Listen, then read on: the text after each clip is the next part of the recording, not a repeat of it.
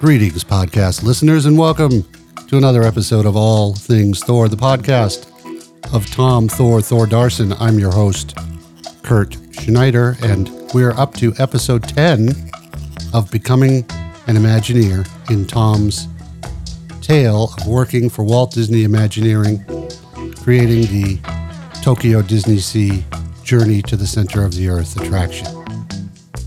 It's been a great ride so far, literally, and we're really getting into the meat of it now. So, I'm going to hand it over to Tom and let him continue with Becoming an Imagineer, Part 10 on all things Thor.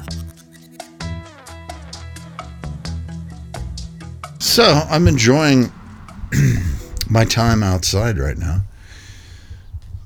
There's a slight breeze. It's California, warm afternoon. Birds, wind chimes, all those sorts of things. And I'm approaching episode 10 of All Things Thor, the Becoming Imagineer focus episodes. So I'm going to move on. Um, as as things kind of settled in, um, I further started to understand the dynamics of Imagineering, which is something everyone has to do at any company. Um, you know, I started to not focus on things that were, you know, discouraging, but more uh, appreciating where I was and certainly the sub the um, awareness of me being in the Mapo building um, again um, always crossed my mind because previous to that I was employed by ex Imagineers who worked in the golden era of Imagineering and uh, many of which spent time in the Mapo building building the animatronics. Um, from my understanding, uh, MAPO, M-A-P-O, was kind of an acronym or uh, based on Mary Poppins. Um, when the production was being done, I guess there were some funds allocated from the studio when they were first trying to get WED Enterprises, uh, which would become Imagineering, uh, really rolling. Walt had um, focused on WED doing the props uh, and the early experimentation with animatronics. And uh, the Mapo building, where my office was uh, at this time when I was hired, um, was where all the production, as I said earlier, was done. Starting with the mechanical bird um, that Mary Poppins held on her finger. I remember in that great little uh, scene when she's singing. Um, I believe it was the spoonful of sugar song, but she was singing, and um, uh, yeah, it was that. And there was that little bird, you know, that came and lighted on her finger, and it goes beep beep beep beep tweet tweet tweet tweet. And she goes cheeky, and um, anyway, that. Bird was one of the animatronics made in this place, the Mapo building. And I was aware of this. And so, me being the kind of guy I am, always daydreaming, always, always feeling the energy of, of the places that I'm around and um, appreciating, you know, things like that. Um, I would sit in my office sometimes and, and imagine what it was like before I got there, many decades before me. And it was that again um, is what recharged the pixie dust. The pixie dust term, meaning you know you're still enamored by working for Disney, working for Imagineering, and being quote unquote part of the magic. And um, this definitely charged me, and. Uh, so I thought about this and daydreamed and such. Um, uh, anyway, um, so, um, you know, I started to think about the guy that was really the first one who brought me into this industry, uh, Dave Schweninger, um, who at Sequoia, um, the first place they ever worked at, um, while still at Art Center College of Design, was um, ran the whole shop here at Mapo. He was the guy that was sitting in here running, um, managing all of the uh, mechanical engineering that was going on for the first animatronic programming and movements and all those sorts of things. He worked with Bob Gurr uh, in the engineer his engineering uh, department and uh, other designers, and uh, so I had heard a lot of stories from um, Dave when I was at Sequoia, the company that he started after he left Disney, and um, he was he, he was so entertaining as a storyteller, and he'd tell all these funny things that happened when they were testing the animatronics, when they were testing Abe Lincoln before that, when they were all these funny things that would happen, and some of the shenanigans that they would do. You know, like he talked about this one time, and I and I had to try to figure out where it might have been when I was at the Mapo building, but he said we built a giant slingshot one time um, between the p- columns. There was one end of the Mapo building that had a couple of big columns and, and uh, uh, kind of a, an entrance um, cement steps that went up to where you got went inside. And I'm guessing it might have been there, but he said we we had this this huge amount of um, um, like surgical tubing or or tire or you know tire rubber, and we stretched this massive amount of it between the columns, and then we put this thing in the middle that we could we could fire things off through across the whole parking lot um, that that uh, went all the way uh, across the the Mapo building and uh, um, down the parking lot. And he would laugh and say, you know, we'd put different things in it, we'd stretch it back, and we'd fire that thing off, and it would it would go like you know like 300 yards way down the other end of the um, thing, and he would laugh, and he, it sounded like as hard as they worked, they also played hard too, and uh, so I would reminisce in my brain about what what all the things that went on were there. In between Walt's visits, you know, he did say that Walt would visit there and was very excited all the time about what was going on, and. Um, so this is again what recharged me. So as an Imagineer, um, and having the experience I shared with you in the last last episode, you know, I had to find a way to pick myself up by the bootstraps and um, and be just as excited and productive as I had been before. Um, and I share this story about Dave Schweninger because he applies very much to the Mapo building, as well as all kinds of things um, the pirates, the tiki birds, um, everything that was part of the mechanical engineering that went on at uh, Walt Disney Imagineering. And I had the privilege of him thinking so highly of me that he made me the director of design at his company. And um, after he left Disney, and uh, as I might have mentioned before, I was uh, intimidated by that expectation, but uh, I just jumped in and um, had a sizable design department, and we we did some incredible stuff for Universal Studios and other companies at that time. Um, and again, this was back when there was not a lot of technology available. Um, of course, in the engineering department, they had their CAD um, uh, aided uh, drafting and other engineering tools. But in the design department where, where I headed up, um, you know, uh, it was uh, drawing and painting and sculpting and dreaming and talking and model making and everything. I mean, that's how we made things work, and that's how we presented things to sell everybody else on things. We had no computers helping us. We we had our hands and our imaginations, and we had a library, um, the Warner Research Library, that was not too far away. I think it was It was bordering Burbank and Glendale, but we had there where we could go and do research and all that kind of stuff, and uh, and that's how we put ideas together. And uh, it was a very different uh, scenario than is now.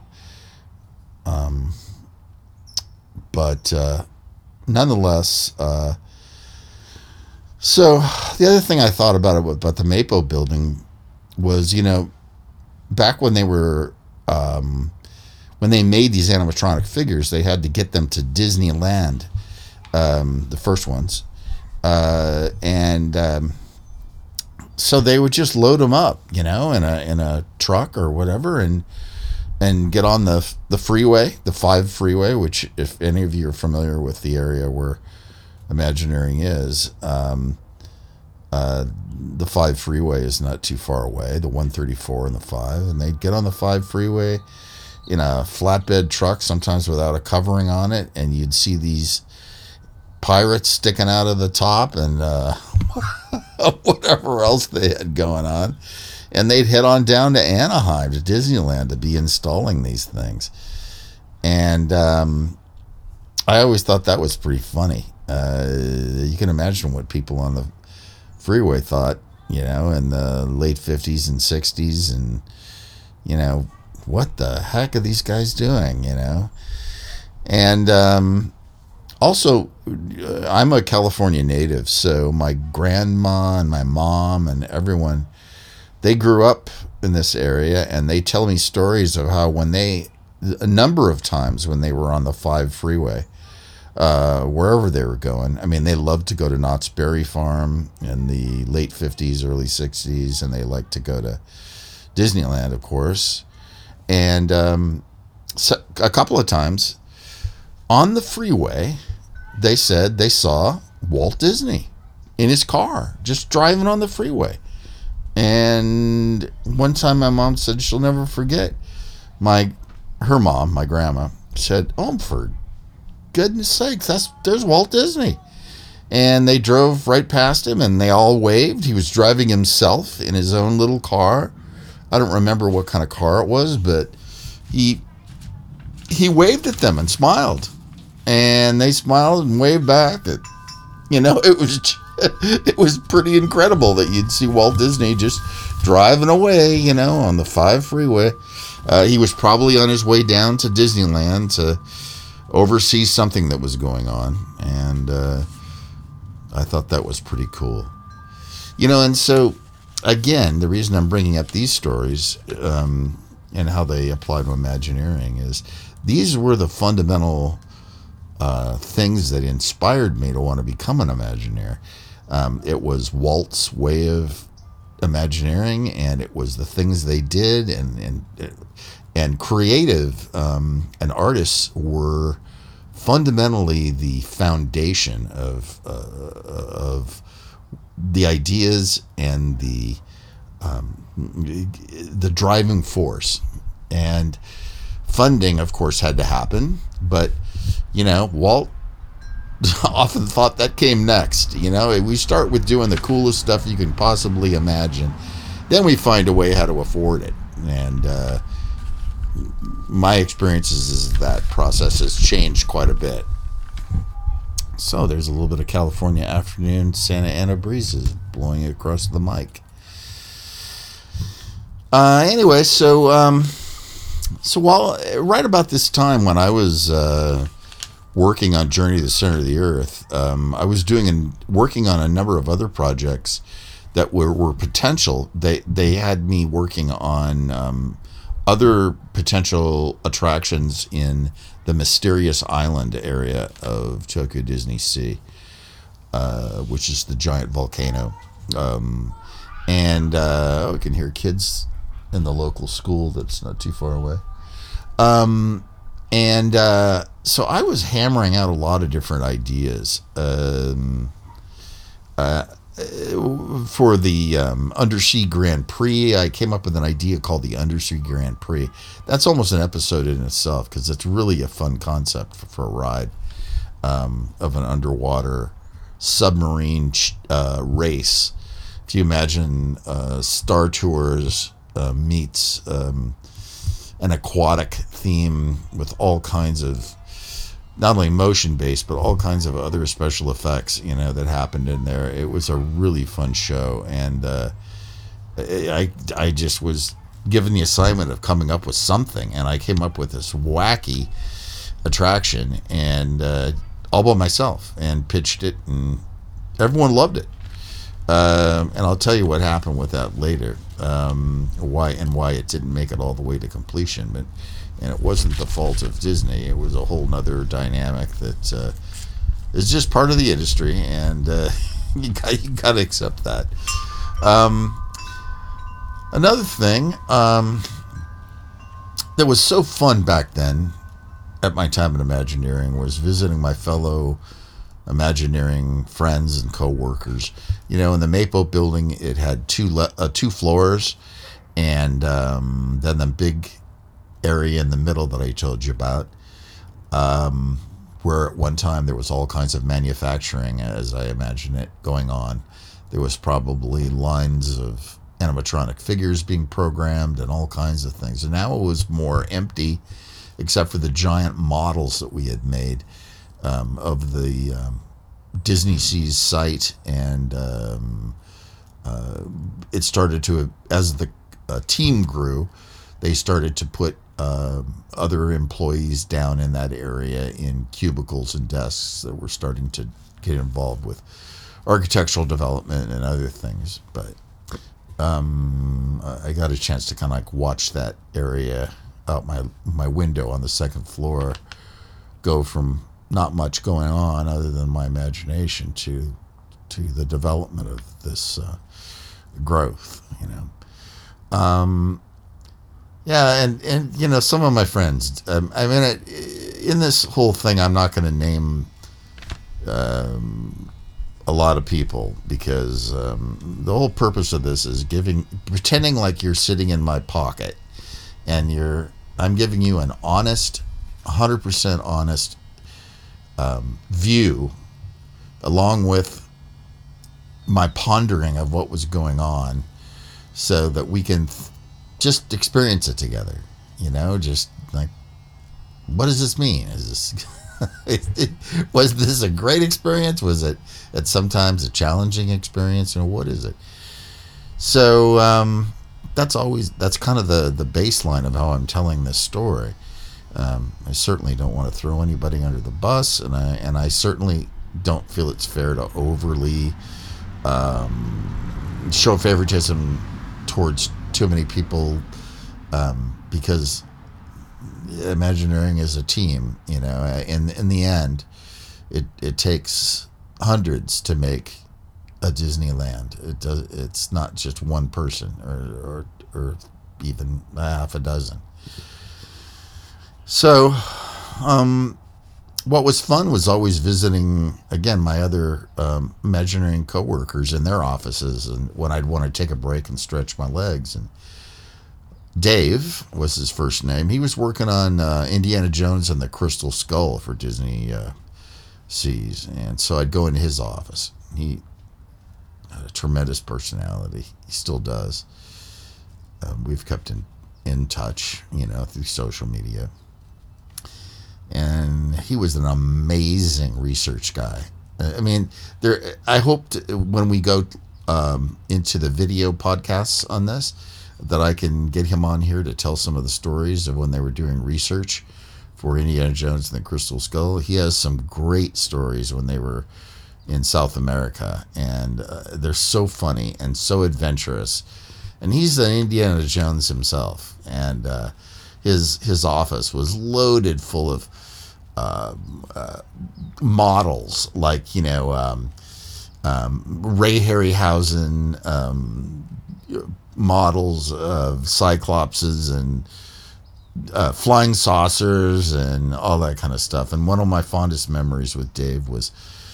Um, I was just starting to try to teach myself guitar, and he was like, "Oh, I, I play guitar. Let's play a guitar together," you know, during lunch. And so I brought my guitar in there and we started to play together. First song we played together he, that he taught me that and we would sing it together was uh, "Run River Run" by Kenny Loggins. And, um, you know, we had it down fairly good, good enough to be confident together as this. Uh, we both had very deep voices. We went in and we started singing this song for different people. I remember going into the rock work department during lunch and we sang for a couple of the girls that worked in the rock uh, in the rock work department. Yeah, we were rock stars, right? I, I, when I think about it, um, and uh, other people, and um, of, of course we were we were probably plausibly good because or at least that's what everyone told us. They really enjoyed us singing there. Um, we were so enthusiastic about doing it. It was probably more our our enthusiasm that was infectious rather than the quality of our playing. but nonetheless, it was really a nice outlet. And um, then there was Suzanne, who was working on Mermaid Lagoon, and sometimes I'd go in there and sit her with her for a moment, or and we'd talk about all of the all of her experiences with Disney. She she was very close a close friend of John Hench um, so she'd tell some of the stories, you know, that John Hench had told her about the old times, and uh, and she was an amazing talent that was again working on Mermaid Lagoon for Tokyo Disney Seas, and incredible blacklight uh, UV paint artist. I mean, she could do things with blacklight paint that you have n- would not believe. I mean, and I'm not talking about just this the funky '60s psychedelic stuff that you're used to seeing. I mean, she could take blacklight and subtly mix hues together so that you some things glowed a little bit, some things glowed more. She could mix complicated neutral colors so that a fireplace really looked like it was glowing and and um, a cauldron. I mean, I, she was working on Fantasyland um, when they were rehabbing Fantasyland, I believe, for Euro Disneyland before she got on this project. And so I was able to see a lot of her little uh, comps, her uh, her studies that were going to go into the field when she art directed it. And you know, the witch's cauldron, the way it glowed uh, in with all the other colors on the walls and everything, all in blacklight paint, just blew my mind. I mean, I kept putting the black light, the test black light that I had in my that I rented from the lighting department and put it on these little illustration boards and I, just I couldn't believe there was not fiber optic lights in the paper that were not glowing uh, in front of my eyes. Um, she was so skilled at this, and it just, it just again blew my mind. It was just always amazing that some of these talented people that I work with um, you knew they were Imagineering material. Uh, they just were very special, and I have very very fond memories of that. Um, I would also go to the to the uh, engineering department uh, because that was part of my job to check on how the props and things were coming along and to see their demonstrations and their engineering. And um, I had a friend named Larry, um, um, Larry in there that was uh, working on the uh, um, lava monster animation, and uh, they did have CAD um, an- animation simulation going on there. We were trying to work work the scene out to perfectly match however many seconds we had. It was less time that I would have liked with the lava monster at the end of uh, at the climax of the ride, but um, it was enough time to tell a story, and so we kept going back and forth, and he would make adjustments, and we'd rewatch it, and rewatch it, rewatch it, and um, he was a great guy. And like I said, I worked with him at Sequoia with B- Bob Gurr. Bob Gurr had hired him, and they were working on uh, Catastrophe Canyon and a lot of the Universal um, um, attractions.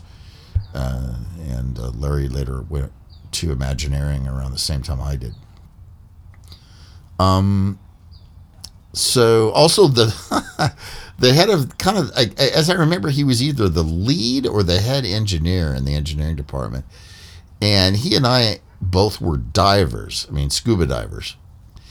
And so he and I would get into discussions, and, and he had all these books on on uh, hard hat diving and old time diving uh, apparatus and all this stuff, and we'd get into all these uh, analytical quest- or, uh, discussions about about um, you know coming up with ways of uh, of being able to go underwater, you know, with devices and submarines and things. And I loved sitting down and talking with him. And the funny thing about it was he looked like Captain Nemo from the Disney movie. He had a beard and similar facial structure. And so when I t- talked to him, it was a very surreal experience to be talking about diving.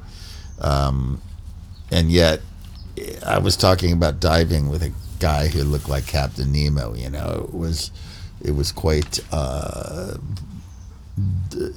a mind tease, should I say? You know, also lunchtime was really cool at WDI. They had incredible good food at the the d- diner cafeteria area right outside the courtyard there. I mean, it was delicious and. Um, um, they had a patio full of tables with umbrellas outside. You could also eat inside, but I always like to eat outside and, you know, talk to my friends. And uh, it, it was really magical there. It was great. And you'd also see a lot of um, old time uh, old time Disney guys coming in from the studio that would be there for one reason or another sitting down at a table or so. So you could sit down at a table um, with uh, a lot of the old time guys. Um, the remaining nine old men that were still there, they would often be there and uh, just coming to get a good meal at WDI, and that was that was really really really really fun. Um, yeah, I remember one time um, after uh, Michael Eisner had recommended that they remove the Skyway buckets at Disneyland. Um, for some reason, WDI acquired like two or three of them, and they were put in the um, patio where we ate, uh, just kind of plopped there, and uh, they were. Um, uh, like little eating uh, booths um, when they were when they were dumped there. Um, so we we would go in there. Some of us, if if you were lucky enough to to grab one before someone else did, we'd we'd sit in there. You, you could fit about four people in there, and we'd sit in there and eat our lunch. We'd take our lunch from the cafeteria and and uh, we we'd sit in there, and we'd talk and jibber jabber and you know, with the little door closed and um, sitting in the one of the old um, uh, Skyway vehicles, and that was quite fun. It was it was really really fun. Um, you know, these are the kind of things that were, again, feeding the pixie dust, feeding the the whole syner- synergy and the everything of what Disney meant to me and why I was there um, and what I had been privileged to be part of. Well, um, I also um, am going to elaborate coming up in the next episode of the uh, paint outs that we had. Um, a paint out was something that was a privilege. I don't know if they do it anymore. I don't think so at WDI, not that I've heard of. But um, Peggy Van Pelt, who was at that time in charge of really looking at all of the applications to for Imagineering, um, uh, was in charge of creative kind of creative uh, nurturing and development for all of us. So she would look for opportunities to set up drawing classes and uh, different things for us to have at lunchtime. Like across the street, there was a red brick building where we'd have life drawing classes if we wanted to go and just sit and draw. Um, also, Tom Gilligan, um, our Tom Gilleon, and if you don't know who Tom Gilleon is, you got to look him up. Um, who who was an integral part of um, Imagineering, um, working with Herbie Ryman and uh, a fantastic painter. Did a lot of bird's eye um, paintings and concept paintings, and uh, back in the day, and uh, he uh, he was now um, he had moved to Montana, and uh, so um, he still did concept paintings for Disney. Did a lot for us at um, on the Disney Seas project, but he also ran what was called the Paint Out program, which meant Peggy would give like five imagine uh, illustrator artist imagineers the opportunity to go for five days, I think it was, um, to Montana, where he lived, and we would have a workshop for five days where we just went out into the Montana landscape and set up our our easels and did um, paintings of the landscape. And Tom would give us pointers and, and look at different things, you know, at how to go about doing plein air painting. And it was additionally fun because we we got treated like uh, like like royalty there, and got to stay at um, this lodge. Was, I think it was called the Fly Fisherman's Lodge, and it was for kind of upper end businessmen to come and go fly fishing on the on the river there. But um, gourmet food, you know, gourmet. They had a gourmet chef, the wife of the husband who ran the place, and these little bungalows we stayed in. Um, and uh, so at the end of the day, after painting all day and driving around the Montana, beautiful Montana, um, open countrysides, uh, we would we would come back to an incredible dinner with wine and dessert, and all of us go back to our our little our little uh, lodge cabins and get ready for the next day. And that was a heck of a lot of fun. Um, one of my favorite times is when just two of us went. We were sent, me and Brian Jowers, who I would love to talk about a lot.